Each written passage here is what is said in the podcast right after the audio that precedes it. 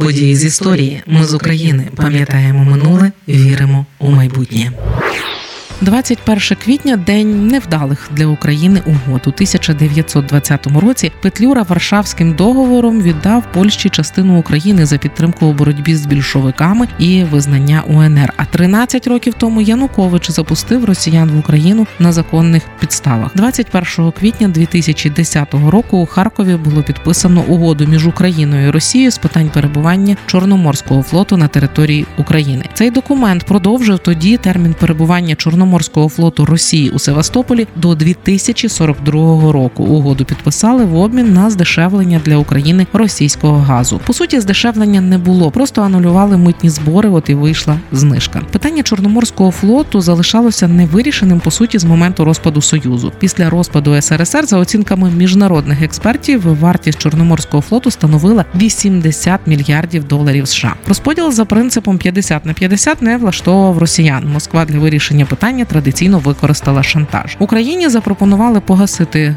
борг за поставки газу своєю часткою флоту. А в разі несплати Росія погрожувала традиційно перекрити газ. Тоді на початку 90-х переговори розтягнулися на 5 років. Зрештою, 28 травня 1997 року прем'єри двох країн підписали угоду про взаємні розрахунки, пов'язані з розподілом Чорноморського флоту та перебуванням флоту Російської Федерації на території України. За тими домовленостями 97-го року флотське майно інфраструктуру поділили порівну. А от 80% плавзасобів відійшло на користь Росії. Також було погоджено, що штаб та основна база Чорноморського флоту Росії буде перебувати у Севастополі до 2017-го. Особливо агресивно Москва почала втримувати Україну у своєму полі і свою присутність в Україні після перемоги на президентських виборах 2004-го про європейського кандидата Віктора Ющенка, який взяв курс на вступ України в НАТО. Тож додатковим інструментом тиску на Україну став контракт між НАК Нафтогаз України та ВАД Газпром, підписаний тодішньою прем'єркою Юлією Тимошенко у січні 2009-го. Документ встановлював для України світову ціну у 400 доларів США за тисячу кубометрів. Після перемоги Януковича на президентських виборах та призначення прем'єром представника регіоналів Миколи Азарова зближення з Москвою прискорилося. Одним з перших кроків нової влади стало укладення 21 квітня 2010-го тих самих харківських угод по перебуванню Чорноморського флоту Російської Федерації на території України. Документ підписали тодішній президент України Віктор Янукович і тодішній президент Росії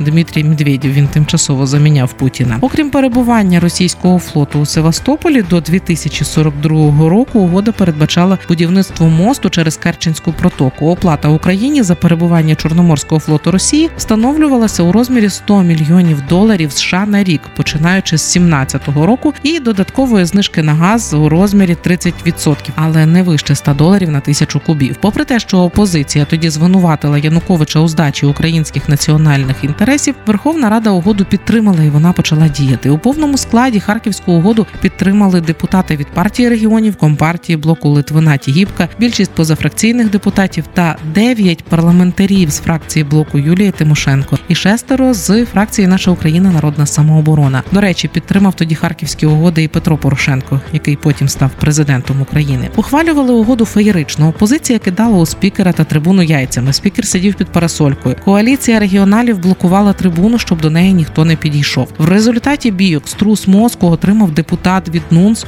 Олесь Доній. Ще одному народному депутатові від НУНС Володимиру Карпуку під час бійок зламали ніс. Місця народних депутатів Бют та НУНС, які долучилися до коаліції, накрили національними прапорами. Отвори для карток для голосування депутатів від НУНС заліпили якоюсь невідомою речовиною. Потім в залі з'явився дим. Боротися з димом особисто прибув міністр надзвичайних ситуацій. Ним тоді був Нестор Шуфрич у супроводі бригади пожежників, але диму він не витримав і покинув залу. Тим часом на вулиці Грушевського міліцейський кордон не пускав прихильників опозиції до будівлі парламенту, в результаті чого між мітингувальниками та міліціонерами виникла бійка. Потім прихильники опозиції рушили до пам'ятника Шевченку, де провели народне віче. Під час акції протесту 27 травня травня 2010 року внаслідок дій міліції, травми та опіки різних ступенів отримали 43 мітингувальники. У Севастополі тим часом, 27 квітня, відбувся мітинг на підтримку ратифікації угоди. На ньому зібралися близько сотні прихильників партії Руський блок. До слова, знижку на газ так ні разу Україна й не отримала. У 2014-му, через два тижні після анексії Криму, Державна дума Росії денонсувала три українсько-російські угоди 97-го року. Ці угоди стосувалися параметрів поділу Чорноморського флоту, статусу його перебування в Україні, взаєморозрахунків з цього питання і скасували в тому числі Харківську угоду 2010 року. 1 квітня 2014 року цей закон ці всі скасування схвалила Рада Федерації Росії та підписав потім їхній президент Путін в Україні. ж угоди досі чинні 19 червня 2013-го Верховна Рада відхилила законопроєкт, яким передбачалося розірвання Харківської угоди. У середині березня 2021-го у Верховній Раді знову зареєстрували проект закону про денонсацію харківських угод. Автори законопроекту пояснювали, що харківські угоди формально обґрунтовані знижкою на природній газ від Росії, але на практиці Україна її не отримала. Але угода досі має статус чинна. На думку юристів, денонсувати її не варто. У чинному вигляді вона є доказовою базою для підтвердження прав України в судах, у тому числі і прав на компенсацію збитків з боку Російської Федерації. Ми з України важливо знати історію і розповідати історії. Найважливіше, що ми повинні дати нашим дітям, це коріння і крила. Ми з України. Ми працюємо для вас. Ми працюємо завдяки вам, наші слухачі. Радіо Ми з України фінансують саме слухачі добровільними внесками. Кожен з них наш спонсор. Приєднуйся до наших спонсорів. Тепер допомогти Радіо Ми з України ще простіше. Заходь на сайт Радіо Ми з України, тисни кнопку Підтримай нас і обирай найзручніший спосіб підтримки.